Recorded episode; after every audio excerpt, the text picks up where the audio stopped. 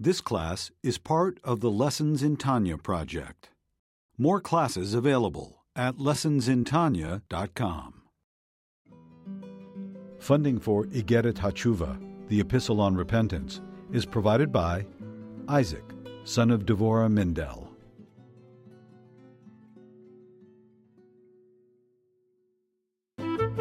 Lessons in Tanya. The Tanya of Rabbi Schneur Zalman of Liadi, taught by Rabbi Ben Zion Krasniansky. Tanya's text elucidated by Rabbi Yosef Weinberg.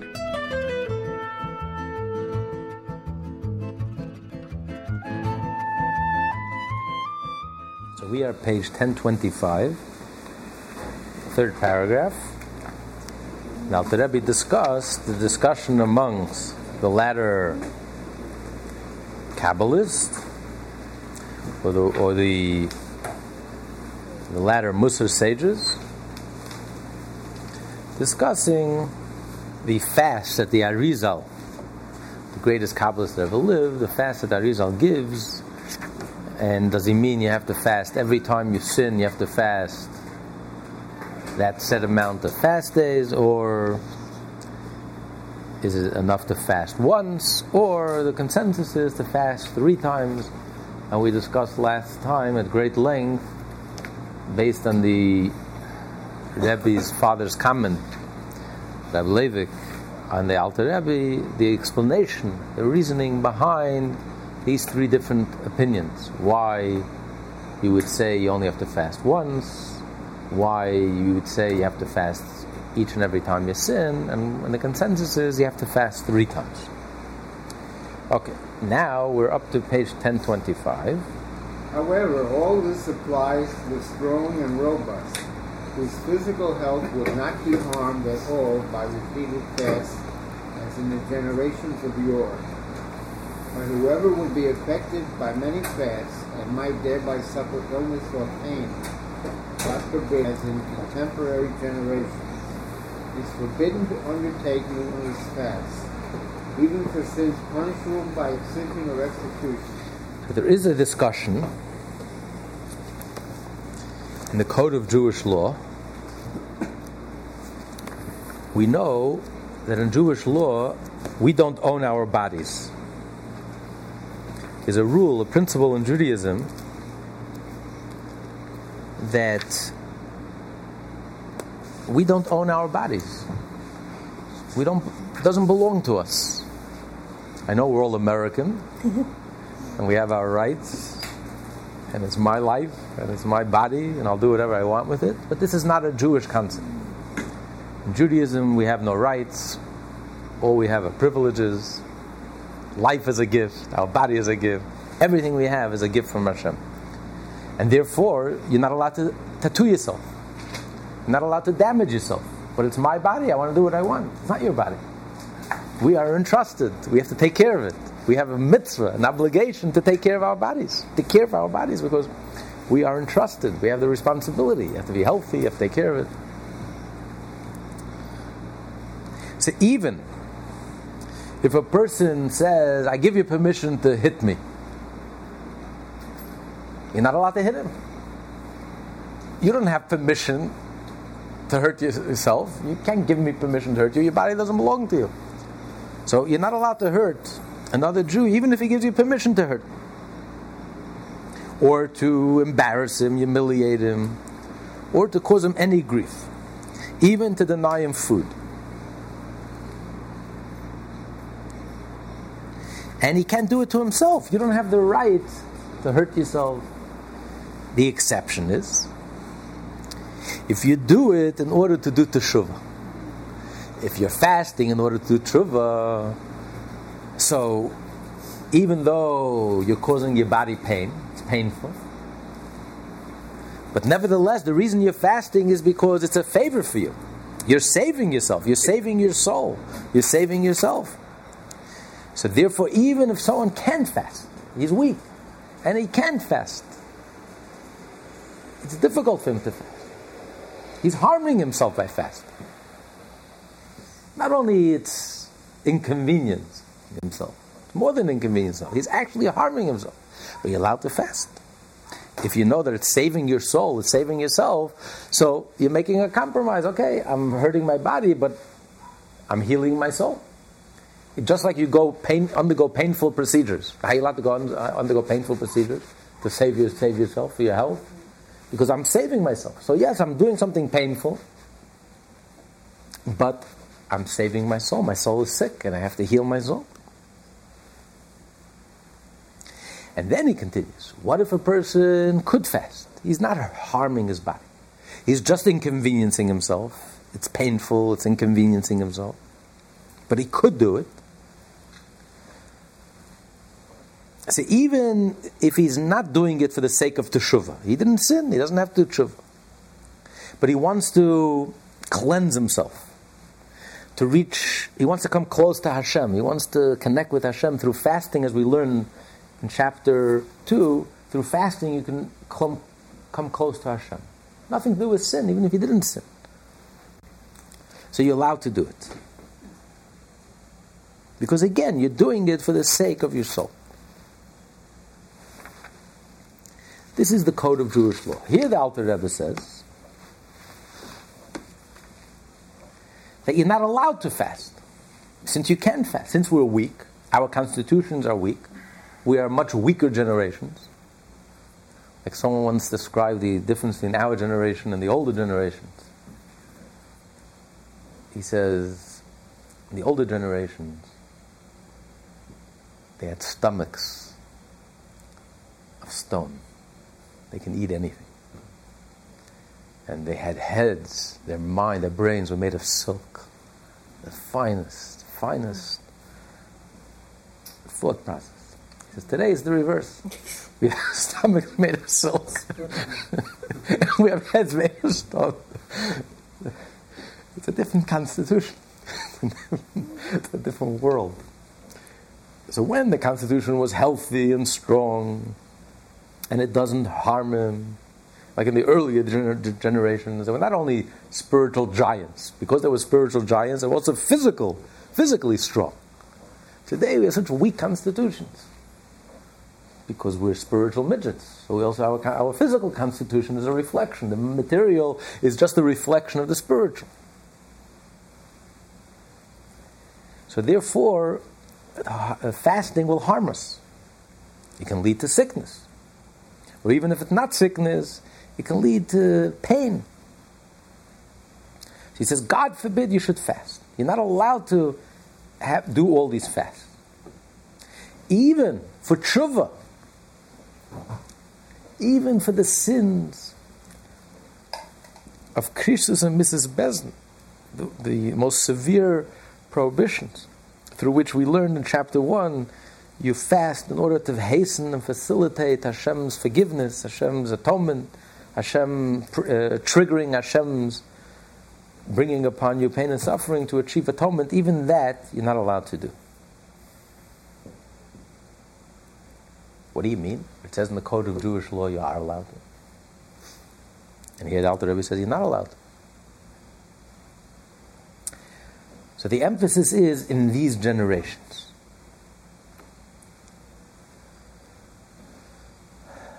You know, in the olden in the olden times, what was primary was the soul. People, their self identity was their soul, their spiritual well being. Their bodies were secondary. Their body was like a shell, a container. It was there to contain the soul. But the soul was primary. So, therefore, a person was ready even to sacrifice his body but my soul is getting healthy. It's like you undergo a painful medical procedure, but you're getting healthier.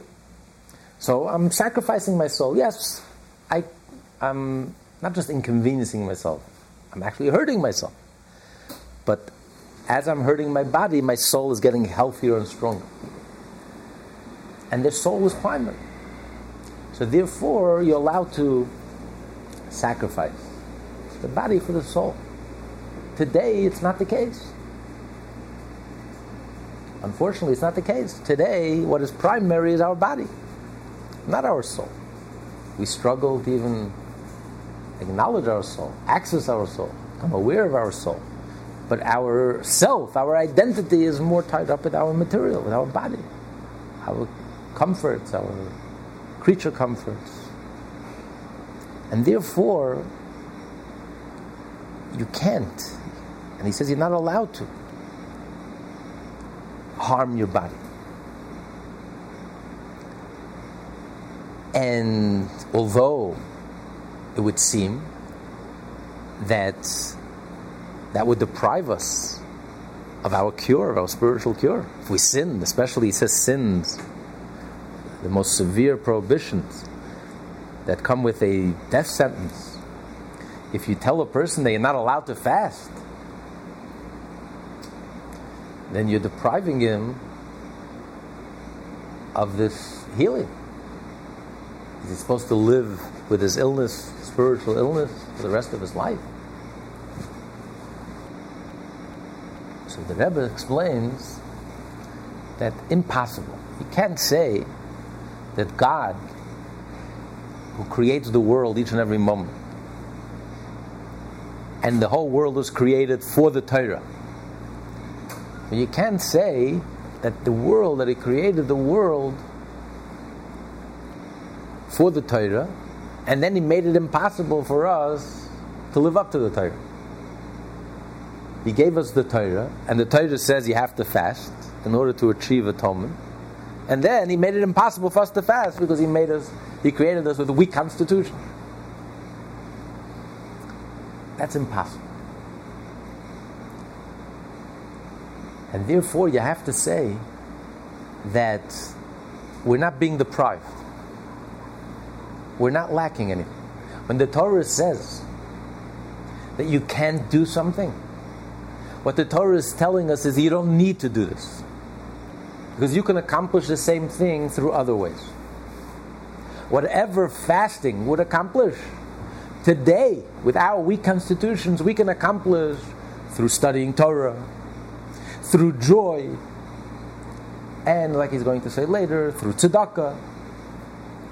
We can accomplish whatever fasting accomplishes. We can accomplish that without fasting. When the Torah tells us don't fast, you're not allowed to fast, the Torah is not depriving us of anything. God forbid. Because the Torah, the world is being recreated each and every moment, brand new.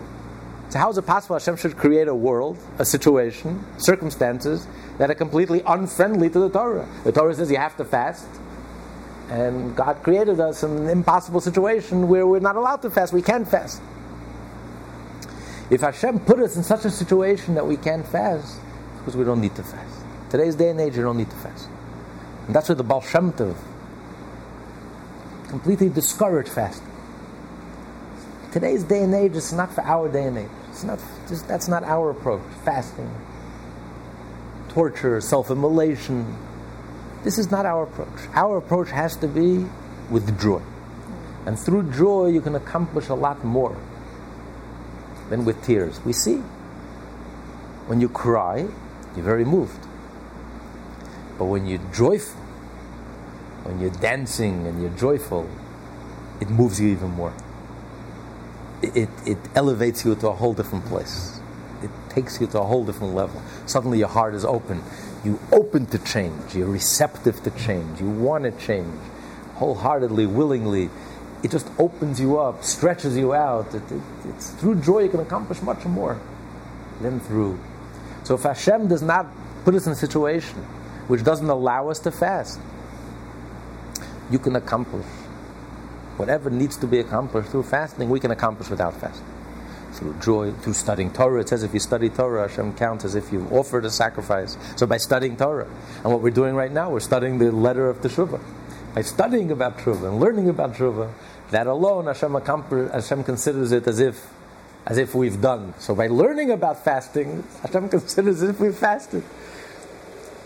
But so the Alter Rebbe is very strongly discouraging. He wants to make it very clear that this is only for talking about a healthy person and the earlier generations. And of course, those exceptions. There's always exceptions to the rule. We know the Rebbe himself fasted all the time. The Rebbe was a big faster. I think the previous Rebbe tried to discourage him often, but the Rebbe fasted very, a lot. and that's known. So, you know, we're not talking about exceptions. A person who's physically in our generation, but spiritually speaking, he belongs to another generation. He's from an earlier, you know, but the Torah is speaking about the whole, the majority. This is not an approach for our generation. Through harshness, through fasting, through breaking your body, breaking yourself. This is not the approach.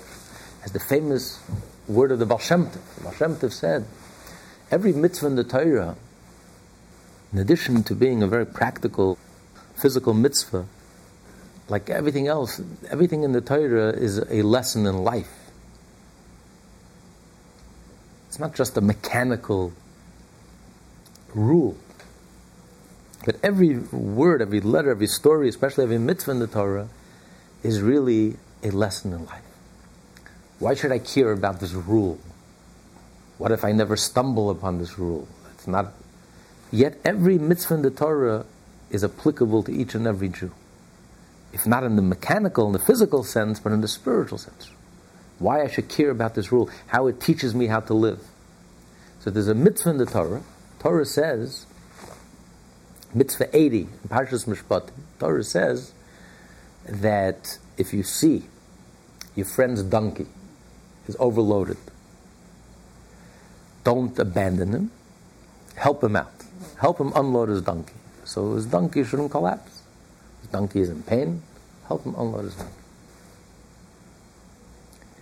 Ozev Tazavim. And Rashi brings that there's two exceptions.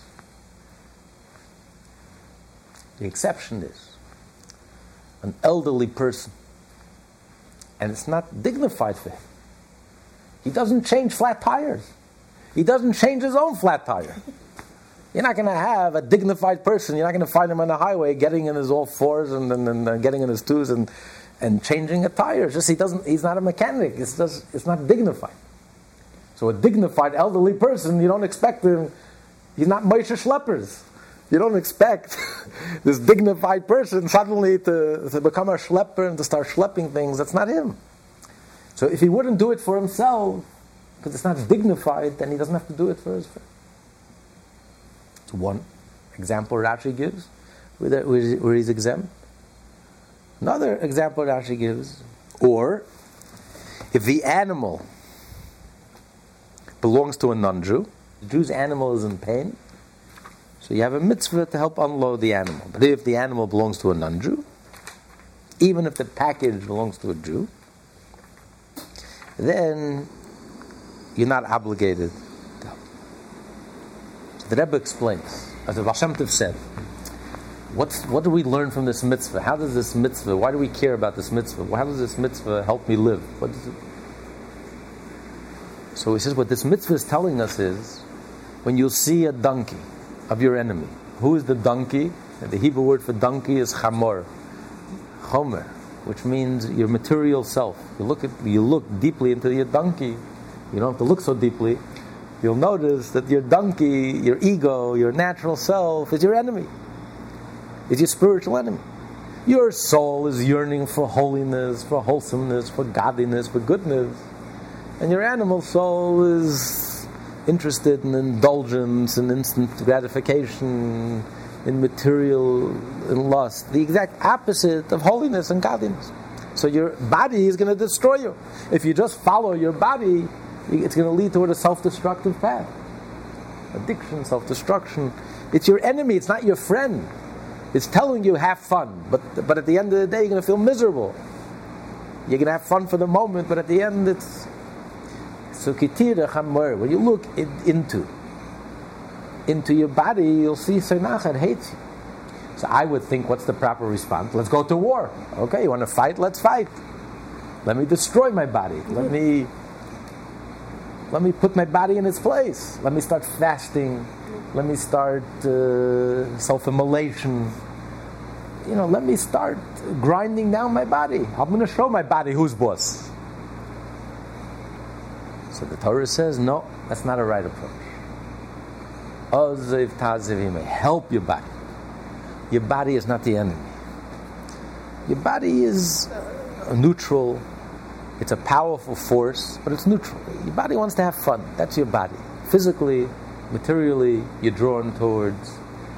But harness your body. It's a powerful energy. Educate your body. Harness it. Teach your body. You want to have fun? Don't run to Las Vegas. Come to Shul. now that's fun. Teach your body. Educate your body. What real fun is. You want life. You want excitement. You want to feel alive. You want to feel vibrant. You want to feel energized. You know how you feel vibrant and energized? When you plug into the source of life, to Hashem. You do a mitzvah, you feel energized. You study Torah, you feel energized. So you have to educate your body. Don't break your body. Educate your body. Transform your body from an enemy into a friend. And that's what that's the approach Alter Rebbe is saying here. Don't fast. This is not the approach. Fasting is breaking your body, breaking yourself. We're very fragile. Today's, today's day and age, we're very fragile. That's not the approach of harshness and breaking. And today has to be sweetness, elevate, love, with love, with joy. With you have to elevate. You have to transform, not breaking. However, there are two exceptions. And what's the exception?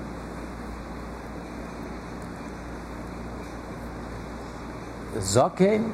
Zaken is an elderly person. The rabbis say this is someone who acquired wisdom. And therefore, his whole identity is his soul. So it's not, it's not honorable for him. The body is just there means to an end. So for someone like that, who's such a high level that his whole being is his soul, he can fast. It's okay. Another case is behemas nachri, when the animal belongs to the nunju. Meaning, when you've sold your body the non Jewish world. When your body has become so coarsened and so crass that your body is like not Jewish.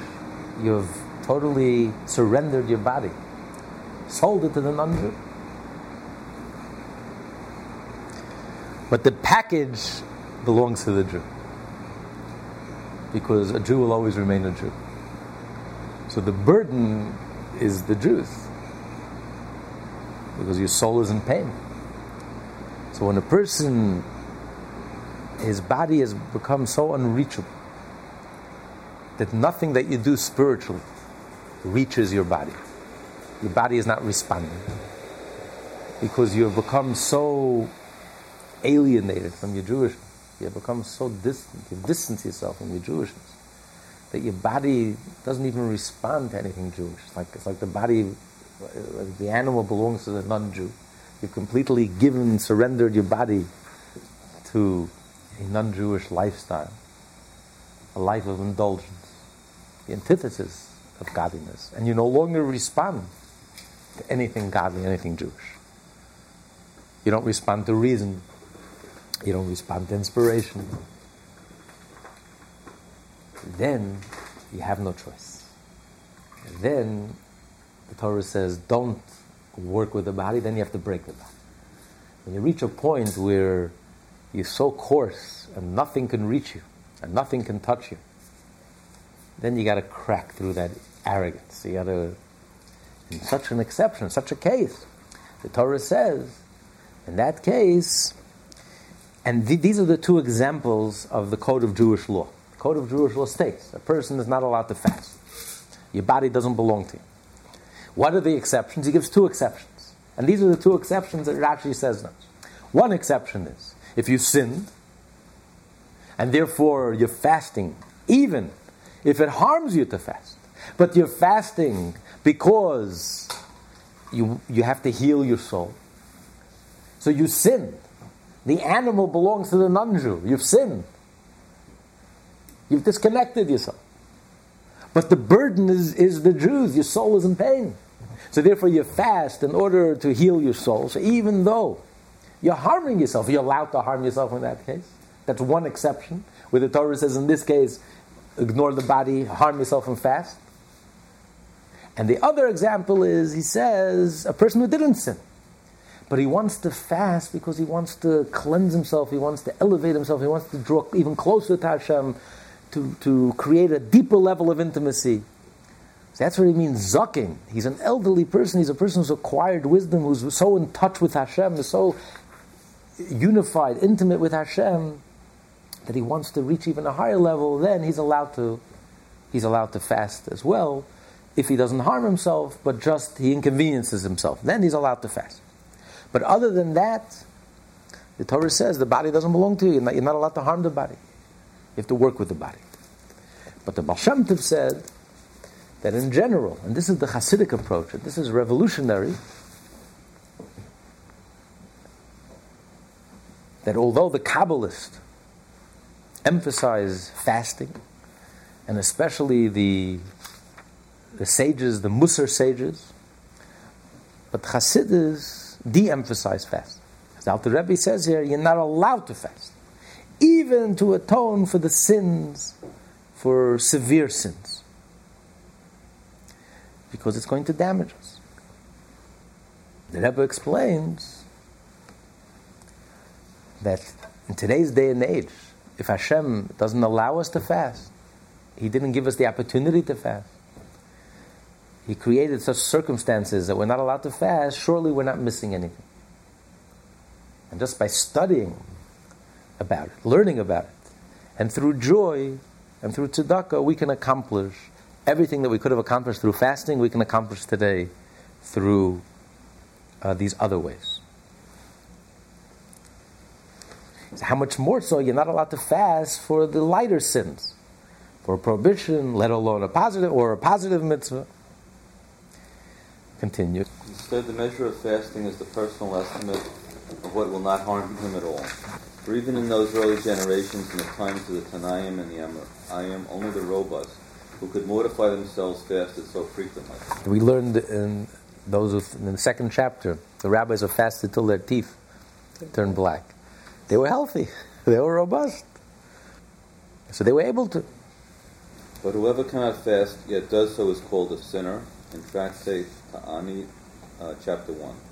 This applies even to one who fasts for specifically known sins, as Rashi explains there. The very same author of the opinion that he who fasts frequently is considered holy, because as Rashi explains his sins and there, are thereby expunged, goes on to state that he is considered a sinner if he cannot fast yet does so. And he says anyone who it's difficult for him to fast, and it's painful for him to fast, and fast anyway, is called a sinner. Although, as he's going to say, everyone needs an atonement. There's nobody who's perfect. Everyone needs an atonement. So if every, everyone sins and everyone needs an atonement, so why shouldn't we fast? If we need that fasting for an atonement. And nevertheless, since it's painful, he says you're not allowed to fast. And if you do fast, you're called a sinner. And it is written in Tractate Savathim, chapter 1, that there is no one of Israel who is not guilty of transgressing a positive commandment. Thus, though there are always sins for which one should fast, one should do so only if this will in no way impair his. Otherwise, he is considered a sinner, especially if he's a student of the Torah, in which case he is doubly punished. For the weakness resulting from his fast prevents him from studying Torah properly. A person who has the ability to study Torah, and by fasting, you will deprive yourself of the ability to study Torah because you'll be too weak to study then that's absolutely forbidden because you're neglecting your duty. Even when a person works, says if you work for someone, you're an employee, you're not allowed to stay up all night, fast, deprive yourself, because then you won't be able to work properly. You won't be able to give it your all. When you work, you have to work an honest day's work. You have to give it your all. And we learned this from Yaakov, the patriarch. When he tells his father in law, he says, I worked so hard for you. I worked that during the day when there was the, the, the blazing sun. I I worked at night in the freezing cold. I was faithful. I worked hard. From this, we learn all the laws of employee employee relationship. Because there's a responsibility. Just like the employer is responsible to the employee, the employee also has a responsibility. You're not allowed to take two jobs if it's going to harm your job. You can't stay up at night. You have, that's one of the first. That's the first question that's asked after 120 years. Did you do business honestly? Did you do an honest day's work? So, if that's true, when you're working for anyone, how much more so when you're working for Hashem? You have to put in an honest day's work. Hashem gave you the ability to study Torah, you're working for Hashem. So you have no right to stay up or to harm yourself and deprive yourself of that ability. So by fasting, you're going to weaken yourself. So what's the point of fasting? If it's going to harm your studying Torah and filling your obligations to serve Hashem. Okay, so the question is, so what do we do? We can't fast. And we have this hanging over us. How are we going to achieve this atonement? We feel sick inside, spiritually speaking. How are we going to achieve this atonement? We can't fast. What then is his remedy? What then is his remedy? That is, what is such a person to do in order to be, lo- be beloved by his Creator as he was before his sin? He should comply with the verse that says, redeem your sin with charity. Daniel, Daniel told Nebuchadnezzar, King Nebuchadnezzar, that he could redeem his sins with charity. And that's true of all of us. We can redeem our sins through charity. So if we can't fast, we can substitute the fasting with tzedakah. And indeed, continue.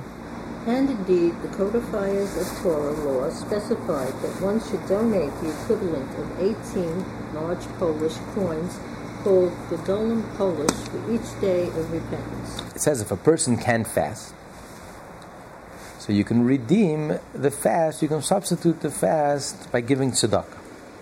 How much should you give? So this was written when the majority of Jews lived in Eastern Europe in the 16th and 17th century, and using the coins they had then, it says you should donate 18 large Polish coins called Gedolim Polish, large Polish coins, each day of repentance, which comes out in today's t- today's today actually just I just checked today. Oh. Fifteen dollars and thirteen cents. Fifteen dollars and thirteen cents 13 cents. per day. So if you do a sin, we learned earlier, if you do a sin and you have to fast 84 fast days, and then three times 84, 10 times 84, it gets expensive. It doesn't pay to sin. doesn't, doesn't pay to sin. And then he says, the wealthy should add to this amount to the redemption for each fast day according to his means. Because basically, the idea of fasting, the idea of substituting is when you fast, you're depriving yourself. You're hungry, you're depriving yourself. When a person has to stick his hand in his pocket and it costs you the cost of the meal or the cost, so it hurts you. But a rich person, you tell him he has to pay fifteen dollars. Hey, bring it on. Let me sin. What do I care? I'll, I'll, I'll pay it. I'll redeem it. And even I'll even follow the opinion that each time you sin, you have to fast. Uh, fast, do all the fast days. It's nothing to him. The idea is it has to hurt you, just like fasting hurts you. You feel the fasting, so you have to give tzedakah. Tzedakah has to be painful. It has. You have to feel it. If you don't feel the tzedakah, it means nothing to you. Till it hurts. What? You have to give till it hurts. Yes, that's a good sen- saying. So for an average person to give fifteen dollars a day, Gedolim Poil, especially the Jews then, they lived in such poverty, and you know, for every time you have a, you have to you have to fast eighty four times for a wasteful emission every time. I mean, eighty four times fifteen. It's the national debt. Republican or Democratic one? So you know, it, it adds up. It gets expensive. So he says, a rich man, a wealthy person, they have to, you have to give according to his means. As stated in Magen Avraham in the laws of fast. It's basically two thirds of a silver, pure silver dollar. You know, we used when the we have to redeem the firstborn, so we give five silver dollars to the pure silver to the Cohen, or the equivalent, which is five silver, pure silver dollar, Five silver dollars is 96 gram. So today's today today's price, if you want to redeem your firstborn, it, it would cost you 126 dollars and eight cents to be precise. A 18 Gedolim Polish, 18 large Polish coins comes out to three quarters of one of one coin of one silver silver dollar. So that comes out to fifteen dollars and thirteen cents. Was the eighteen Polish coins because it's Polish or it wasn't eighteen? Doesn't that stand for chai, which is no, life? No, no, so no, nothing, nothing to do with eighteen life. It's just the the, the right the the value it has to be the value, the value of um, maybe it's the value of a meal um, or the value of a sacrifice if you had to bring a sacrifice. And some say it's the value of a sacrifice if you had to bring a sacrifice. You know, so you have to pay for the sacrifice. Um, so it's nothing. It just happens to be eighteen. That's not. Oh, they didn't do it with that. No, no. Who do you give the tzedakah to? You give it to it's the tzedakah is your choice. Whoever you feel needs it, maybe it's extra good. Yeah. That seems like an easy way out, though. Sinning. It could be. And you can redeem your soul by giving money. This is on top after you do teshuvah. Right. if you offer a sacrifice and you don't do teshuvah, it's not worth anything. After you do teshuvah, and we learned what teshuvah means, you're going to change. From now on, you're going to change. And not only this sin, you're never going to sin. Period. Any sin.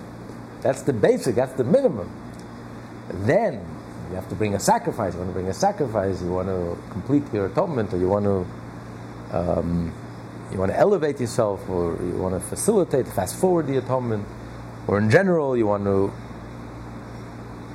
elevate yourself. So he says, then, just like they used to bring a, uh, uh, a burnt offering. After you brought the sin offering, you bring a burnt offering because you want to get in God's good graces again. You want to restore that intimacy, that closeness to Hashem. Even once, once you've achieved atonement, but you want to restore that chemistry. The chemistry is gone. You want to reconnect with Hashem, and for that you have to bring a burnt offering, and the substitute for that is fasting. And the substitute for fasting, since we can't fast today, so you have to give tzedakah, and give a lot of them. And you have to give the amount like, per day. Per day.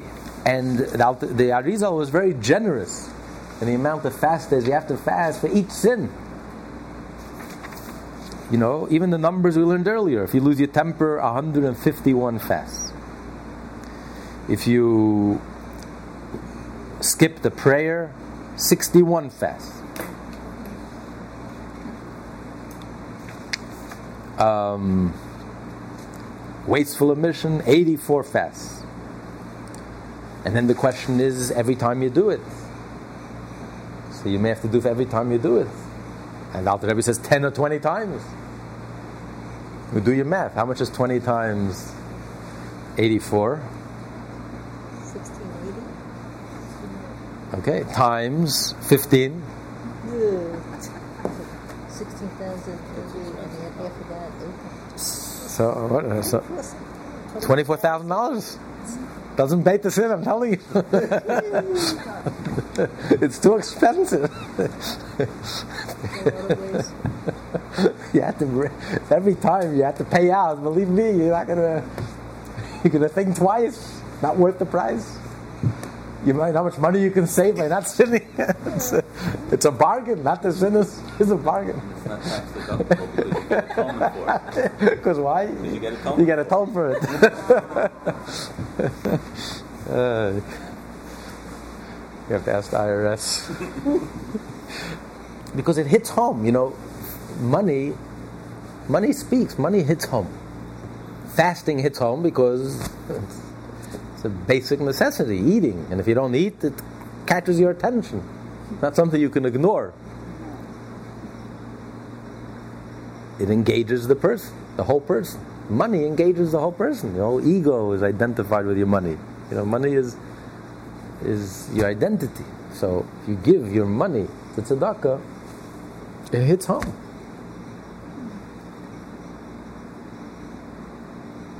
It touches us in a, in a, very, in a very deep place.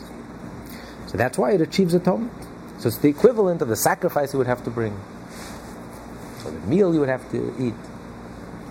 But nevertheless, Nevertheless, Yeah. though it has just been stated in the contemporary generations when excessive fasting causes illness and pain, the fasts of penance should be substituted by charity. Even man of spirit who desires to be close to God, to amend his nefesh, his soul, to restore it to God with the finest and most preferred repentance, should be stringent with himself. He should complete, at least once during his lifetime, the number of fasts for every grave sin, incurring death, death at, at least, if only death being divine agency. For example, for wasteful emission, he should undergo the series of 84 fasts once in his Right. life. Now the Rebbe is saying a person who cares about his soul, a person who really cares about his soul. You're not looking to cut corners. You're not looking to, you know, you want your soul to be vibrant, to be healthy, to be strong. You know, there are people who care about their bodies. They go to the gym every day. Well, there are people who care about their souls. Just like you have to take care of your body. If you don't exercise your body, you feel the difference. A person, a Baal Nefesh, a person who cares about his soul, wants his soul to be healthy and vibrant. So, he says, ideally, you should be strict on yourself, and at least once in your lifetime, you should do, do the whole set of fasts. For those sins, for those terrible sins, um, that you are obligated, that comes with a death sentence, a very severe prohibition even in the hands of Hashem, for example, wasteful emission. So once in your life, you should fast, the full set of fasts, 84. But to make it easier, he says, That he may postpone the fasts until the short winter days and fast some 10 days or less, for example, in one winter, and complete the series of 84 in 9 or more years according to his time. right, so he's, ma- he's breaking it down. You don't have to fast the next day, the day after you sin. It doesn't have to be the day after. You can wait, you can push it off till the winter. The days are very short, especially in Russia. Some parts in the winter, it's, it's, the whole day is so short. So you, you fasted? It's considered a fast day? You fasted all day? 24 hour fast? No, no. From Day morning, a day, a day fast. It's not Yom Kippur. It's not Yom Kippur. It's a, it's a day fast. And that's considered a fast. How many times a week?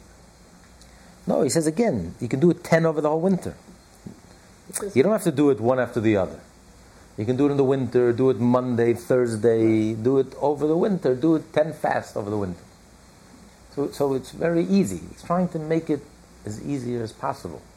As easy as possible. So he says, and do it over, do it over nine winters. You know, once in your life, at least you went through this cleansing process. You went through this atonement. Once in your life, you did the fast. It's not really related to the, the incident of It the is. sin that- It is. Don't forget. Don't forget. There's an What are you gonna do, opinion. Write it down in your notebook. Don't Your forget, soul. there- there's an opinion that holds. There's an opinion that holds that even if you sin many times, all you have to do is fast once, and that's okay. There is another opinion that says no, you have to fast for each and every time. So when it comes to giving tzedakah, maybe you should be strict, like the other opinion. Every time you sin, you have to give the equivalent amount of fast. Think Chabad, Chabad will get very rich. every time everyone sinned, every time anyone lost a temper, every time everyone sinned, they gave these amount of tzedakah. Oy, oy, oy. We can pay off our mortgage. Um, but then the, uh, the prevailing opinion is three times. But he's saying here a person, a Baal Nefesh, a person who really cares about his soul, the welfare, the well being of his soul, at least once in your lifetime, for each sin, once in your lifetime, for the sin, a severe sin, once in your lifetime, do the fast. Don't forget, this is just for one sin. This is just for one sin, wasteful emission, even if it only happened once. Unfortunately, that may not be the only. so, you know, you may have to get online. There's a whole list of sins that we have to uh, fast for and atone for. But, um, and then he says, besides, he may also eat a little until about three hours before sunrise. And this will still be considered a fast if he so stipulated. This is a very puzzling statement because we know a fast day, a day fast begins with when you go to bed, when you go to sleep at night, that's when your fast day begins. Mm-hmm. You go to sleep, and the next day is a fast day, public fast day, or you took it upon yourself to fast the next day.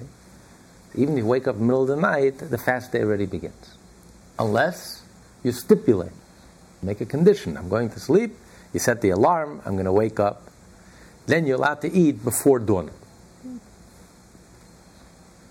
Now, the difference between dawn and, and uh, sunrise is 72 minutes, but not three hours.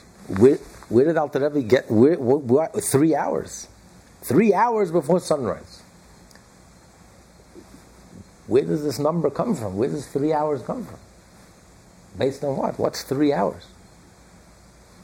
Someone wants to say that maybe in Russia Maybe there in the winter there's a three hour difference between, because there it's very early. And um, actually, there's some, some nights where there's hardly any night.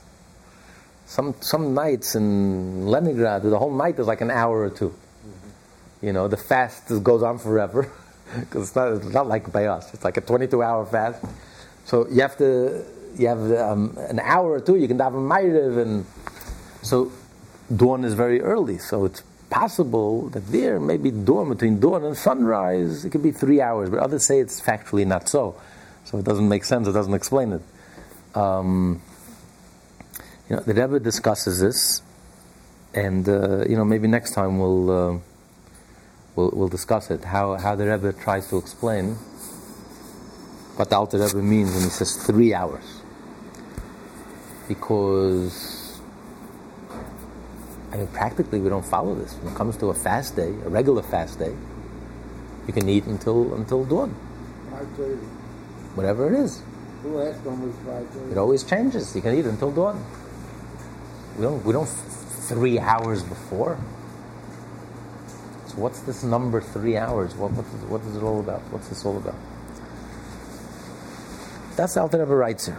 You can eat if you stipulate even when you go to sleep, you can eat until three hours before before sunrise. And if you, if you stipulate it, if you made a condition, it's considered a fast day. So therefore, he's making it even easier. Wake up before. The whole day is short. It's a winter day. It's a short day. Go to sleep.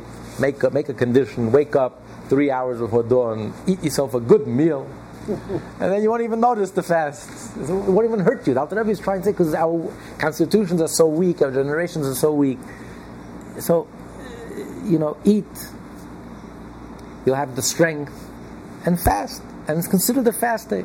So at least once in your life, you can say that you had the experience of fasting. You, you followed the Arizal's formula to offer offer that sacrifice to Hashem. And then he says, for the completion of the above mentioned 252 fasts, three times 84, this being the accepted the above difference of opinion, so that when one undertakes three times the number of fasts prescribed for this specific sin, even if it was committed many times, he may fast another four times 84, only until past noon. This too is a Talmud Jerusalem considered a fast. In this context, moreover, two and a half days are reckoned as one full day. The Alter Rebbe says the first, the opinion that everyone holds, you have to fast once. Unanimously, everyone agrees. The first time should be a real fast, a full fast. To follow, to fast each and every time you sin, that we don't do. But to follow the consensus, you should fast three times. So for the next two times, what you can do is you can do a semi fast. What do you mean a semi fast? You fast until noon, a half a day fast. Even though we don't really consider it a fast, but the Jerusalem Talmud says you can fast for a few hours, you can fast for a half a day, it's considered a fast. So therefore, break it up. For each fast day, break it up into two half fast days, which is definitely easier. You're just fasting for a few hours. Most of us fast every day for a few hours, you know, until what? What's time for breakfast? What? Between meals. Between meals. so you fast. And you fast in the morning until noon. You break your fast noon with lunch or brunch. So it's it's doable. It's not so it's not so far fetched. You don't have to severely infringe on your health. Definitely not infringe on your health. You don't even have to severely infringe on your, you know, and it's not so painful. It's it's pretty easy to do. And if you add it up, two half fast days, it becomes one fast day. So then you can make up the number. So eight, 50, 84 fast, you fast a full day. Again, in the winter, short days. And to complete the difference, the other fast, the um, 168 fast, the other 168 fast, that you'll break it up into half half days. And that you could also do in the winter, short days. So the half a day is nothing. You know, well, what did you fast already? A half a. So th- this is a program. This is not an overnight program. This is a 10 year program of fasting. And that's just for one sin. For wasteful emission. If you've done it three times or more. He says, and that's for all sins which you've done that carry with it a death sentence. Thank God most of us haven't sinned such sins. But he says this approach should also apply to similar sins. What do you mean similar sins? Similar sins means those sins that don't carry with it a death penalty. But nevertheless, they're similar to these sins. Because the Talmud says that there's a few sins that are the equivalent of idolatry. Even though there's no death sentence them.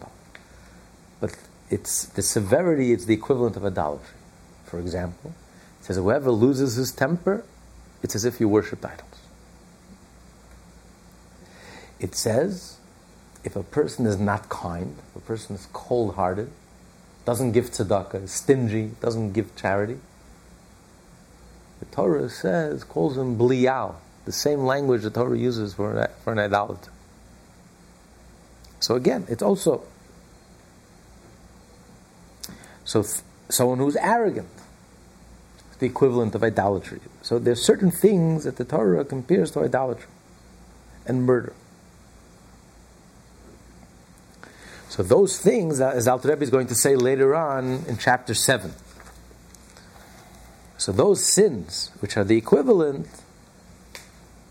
so for that, you should also fast, whatever the Arizal, the prescribed fast days of the Arizal. First fast, you should do a full fast, a full series of fasts, full days, but do it in the winter. Wake up in the morning, make a condition when you go to sleep. Wake up in the morning, eat three hours before. You'll have the strength to fast, and do it over nine years or whatever amount of years you need. And then the other, two, the other two times, if you sin more than one, three times or more, then you can break it up into half days. So now the Alter Rebbe addressed himself to those sins which at least incur death by divine agency. The Alter Rebbe now goes on to say that this approach also applies to sins which do not incur such a harsh penalty but are similarly grave, similar sins, such as those which are actually comparable to idolatry, murder, and so on, as mentioned in chapter 7 below. Concerning these sins as well, the Alter Rebbe is saying here one should be stringent and undertake the required number of fasts at least once in his lifetime. For each heart knows its own anguish and desires its vindication. What's he referring to? In the Code of Jewish Law, it says that what if it's on Yom Kippur? And a person comes along and says, I'm dying. I have to eat. I'm sick. The doctor looks at him and says, You're not sick. Who do you believe? The patient. The patient. You always believe the patient. Jewish law states the doctor says he's not sick. The Nobel Prize winner, the f- most famous doctor in the world, the biggest expert in the world, looks at the patient and says, You're not sick. And the patient says, Excuse me, doctor, with all due respect, I am sick. Who do you believe? You believe the patient.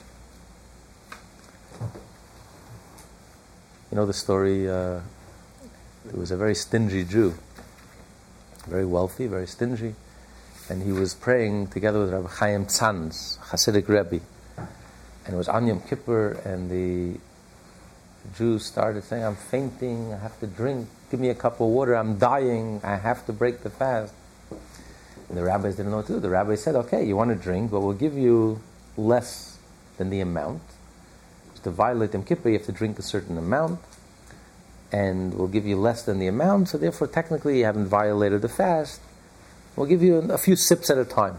He says, No, no, you don't understand. I'm dying. I need to gulp a full, huge cup of water. Don't give me no sips.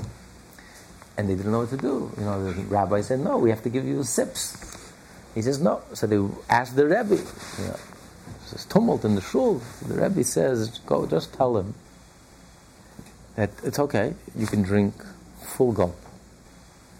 A full cup. We'll give you the. We'll find you the biggest cup we can find. But for every drink that you drink, after Yom Kippur, you have to give the equivalent of gold coins. You have to fill that gold cu- that cup with gold coins and give it to tzedakah. They told him the Rebbe's solution. All of a sudden, miraculously, he was no longer. He didn't need any sips. He was okay. He says, "I'm feeling better already." he says, he, says uh, he was cured from his illness.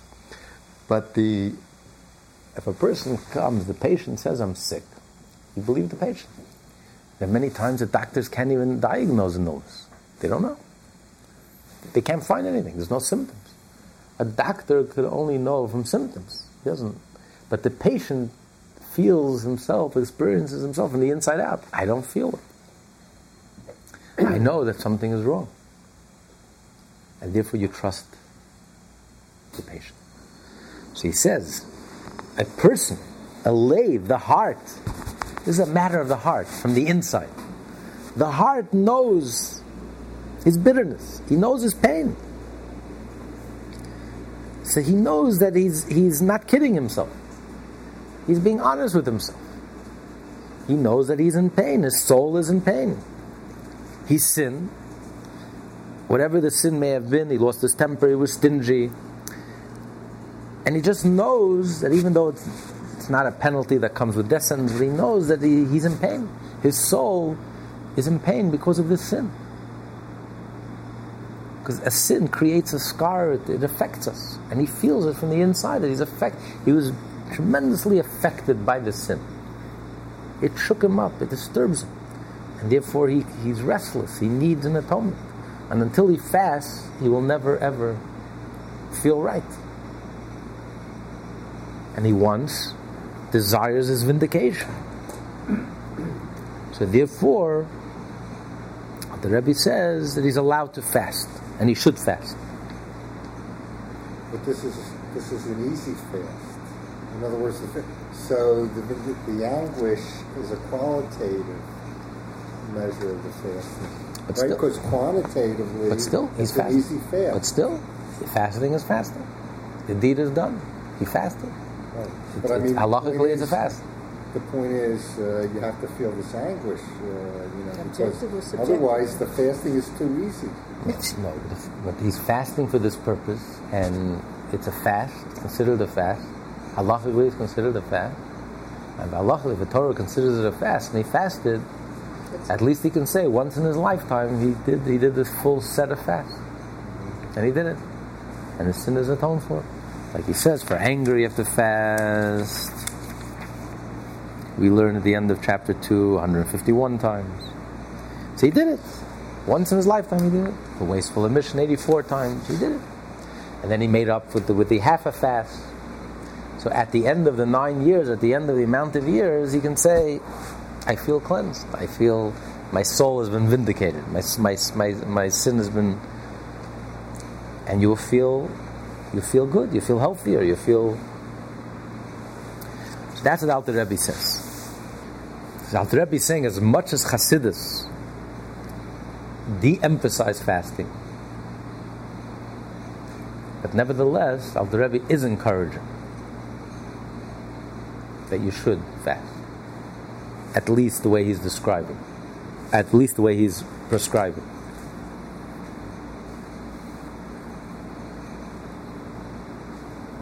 And he's making it easy.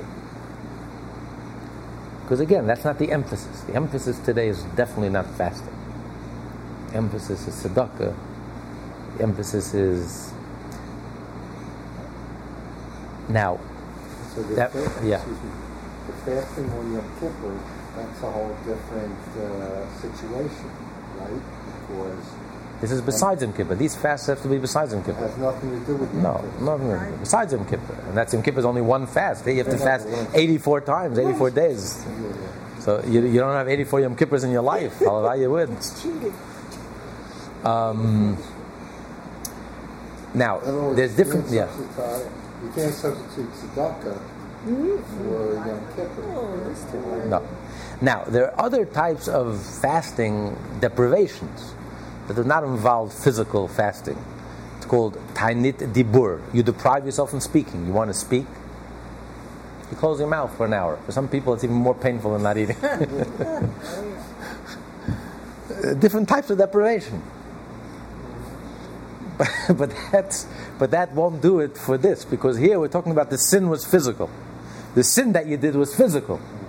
You need a fast after everything is said and done. Alter Rebbe says the fast also has to be physical. It's very nice, but you can't substitute the physical for something spiritual, for something abstract. You sinned physically, and the fast also has to be physical. To achieve this atonement, so you can't keep silent for 84 days. It's not going to do the trick. It's very nice, maybe a good idea in general. But that's not uh, that's not what's going to achieve this atonement. This set of atonement that the Arizal prescribes means literally physically fast. Like we discussed the other week, the Rebbe says it says if you go to a, a meal of a pidyon aben, the equivalent of 84 fasts of. Um, but still, you know, the Rebbe says he never saw any source of that in Hasidus, but we'll take whatever we can get. So any angle we can get that we can achieve an atonement by eating eating at a pidyon aben. Look look in the uh, look in the newspaper when the next pidyon aben is, and just run and participate. We'll take whatever we can get, but the emphasis. The emphasis is not so much the fasting. That's why even this, Alter Rebbe prescribes you should physically fast. He says, take it easy. Wait, don't choose to fast in August, in July. Take the longest day of the year, and I'm going to fast. No, no, no. Take the shortest days of the year. Don't do it one day after the other. Spread it out over the winter. Ten fasts over the winter, short days. Before you go to sleep, make a condition, set your alarm clock, wake up, have a good meal. And but the idea is that you fasted. So once in your life you can say, I did it. I followed the Arizal. And there's a person who's a, who's a person of his soul, who's soulful, who cares about his soul, the well-being of his soul, and sensitive to his soul, should do that. Alter Rebbe recommends do that. Once in your life, at least, your soul will feel better. From the inside out, you'll feel better. And, but that's not the emphasis. The emphasis is not today on pain and, and self, you know, self-immolation and uh, you know masochism. That's not. That's not. That's not what it's about. Today, the emphasis has to be joy. The emphasis has to be tzedakah. The emphasis has to be because our bodies are weak. We're very fragile, weak constitutions. You can't come with harshness. That's not the approach today. Today's approach has to be with sweetness. Because it's too fragile, so easy to break. It's, you know, when you have a very fragile glass, don't break it, don't shatter it. In the olden days, they can handle it. they fasted until their teeth turned black. they were strong, different constitutions. They were intense, they were powerful, they were, they, they, but we don't have that. We're fragile. Spiritually, mentally, emotionally, psychologically, and physically. In every sense, in every sense of the word, except the literal. Spiritual. So you have to know yourself. And Hashem created us this way. Don't feel bad about it. Hashem created us. And that's why Hashem sent us the Baal Shem Tov and sent us the, uh, the letter of Hateshuvah, send us the Alter Rebbe, and send us the Rebbe. To make Shuvah, the Rebbe took teshuvah, and he made it so accessible. He made it so available. He made the path to Hashem so available. The return home, he made it so pleasant. Opening 4,000 Chabad all over the world. He made the, the way home so beautiful and so pleasant and with sweetness and mm. joyfully and that a Jew can find his way home without harshness, without breaking. This is not the approach. I'll just conclude the famous story with Alter Rebbe. Alter Rebbe lived very simply, couldn't care about materialism. At the, at the end, end of his life, the Hasidim bought him a gift. They bought him a shmek tabak. It's a snuff box with snuff. A silver snuff box. The Rebbe said there's one organ in the body that, that, that doesn't indulge, that's the nose. So you want, you want me to indulge in the nose, I didn't smell snuff box. So he threw out the snuff. And the way the story was told to the third Lubavitcher Rebbe, his grandson, he broke off the, the cover of the snuff box and he used it to see that, make sure that his tefillin should be straight. Because Alter Rebbe would pray, he would go into ecstasy, he would bang his head against the wall, they had to pad the walls, and sometimes his tefillin moved, was not in the center, tefillin has to be in the center. So he would use, he used it as a mirror. The cover of the snuff box he used to see, to make sure the tefillin were in center. When the Tzemach Tzedek heard the story repeated to him, he says, it's impossible.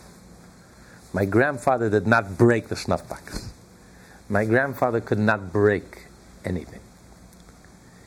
What must have happened was, he didn't deny the story, what must have happened was, there was probably a pin that held the cover to the box. Alter Rebbe removed the pin, and but he didn't break it.